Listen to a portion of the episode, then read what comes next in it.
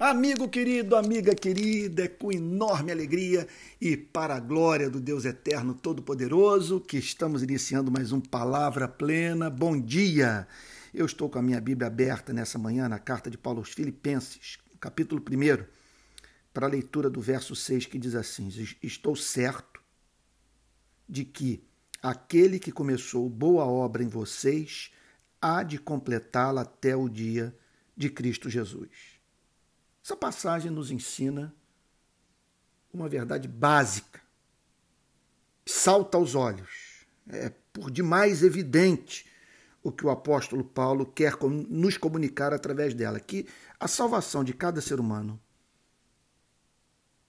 é uma obra de arte levada a cabo pelo próprio Deus de modo infalível. Se não vejamos, Primeiro, o texto diz que tudo é pessoal nessa salvação. Estou certo de que aquele, não é aquilo, não é uma coisa, não é a graça, não é a bondade, não é a misericórdia de Deus que nos salvam. Nós somos salvos por um ser pessoal, que é gracioso, que é bondoso, que é misericordioso e que se interessou por você e por mim e que a partir de um ponto da nossa história passou a lidar pessoalmente com você e comigo, nos chamando pelo nome e aplicando sua palavra em nossos corações de acordo com a singularidade da nossa vida. É aquele. Por isso que nós somos acometidos por lágrimas, caímos de, joelhos, caímos de joelhos.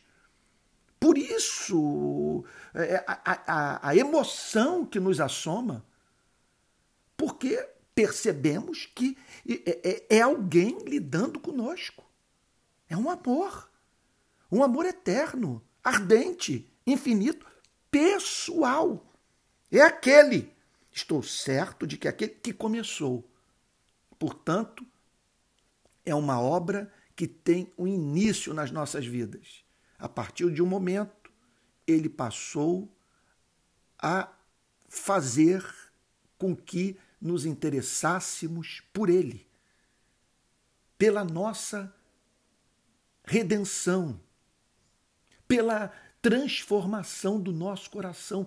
A partir de um ponto da nossa existência, nós passamos a nos preocupar com aquilo que não nos preocupava. E tudo isso é fruto do, de um amor deliberado, de uma intenção de salvar. E essa obra, sendo assim, é chamada de boa obra. Estou certo de que aquele que começou boa obra, por que ela é chamada de boa obra? Porque é excelente. Sob todos os aspectos. Porque ela conduz o ser humano na direção do propósito para o qual ele foi criado. O ser humano foi criado para conhecer a Deus, amar a Deus e desfrutá-lo para sempre. É uma boa obra porque ela esculpe em nós o caráter de Cristo, fazendo com que nos tornemos partícipes da beleza de Deus.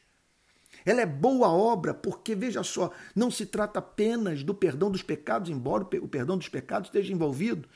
Veja só, mas ela é chamada de boa porque gradativamente ela faz com que nós nos tornemos objeto do amor complacente de Deus, daquele amor que vem acompanhado de prazer, de deleite. Ela é boa obra, porque é fruto de um plano eterno, levado a cabo no tempo e no espaço, pelo Espírito Santo, que atua de acordo com um pacto que os teólogos chamam de pacto de redenção, que é anterior a formação da galáxia da Via Láctea, do sistema solar, do planeta no qual vivemos.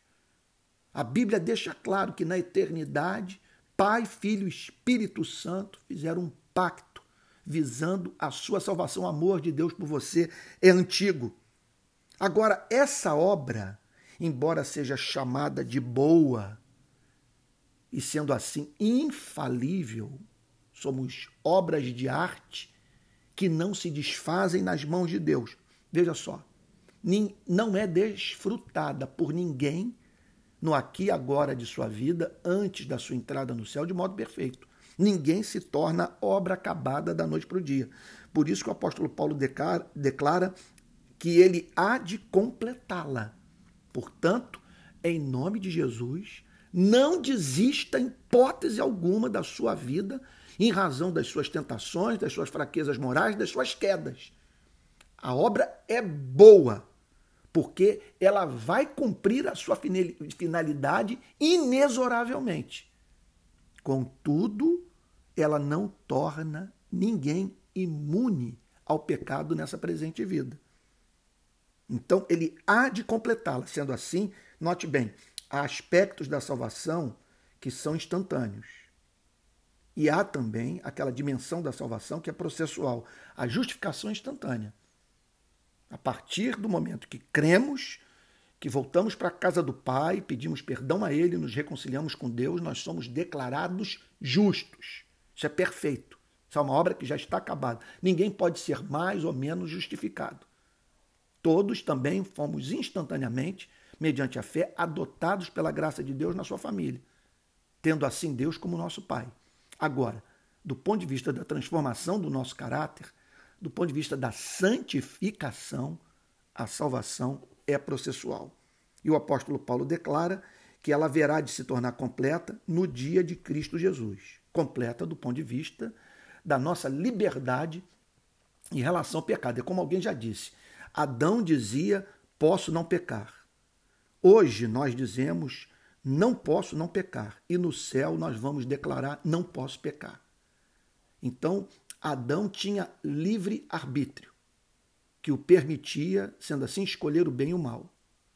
Hoje, nós perdemos o livre arbítrio do ponto de vista da nossa liberdade de escolher o bem e o mal. Nós escolhemos o mal.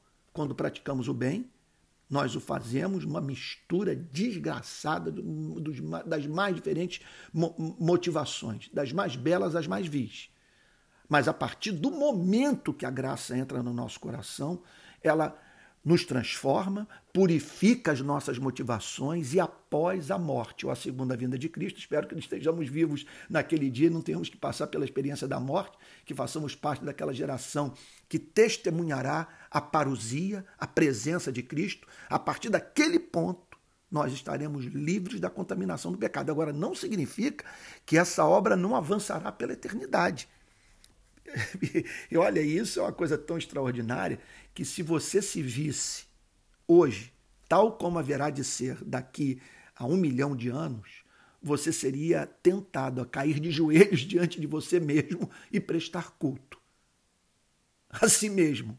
Porque o que Deus tem para fazer na sua e na minha vida, veja só, nós vamos nos tornar partícipes da beleza de Cristo.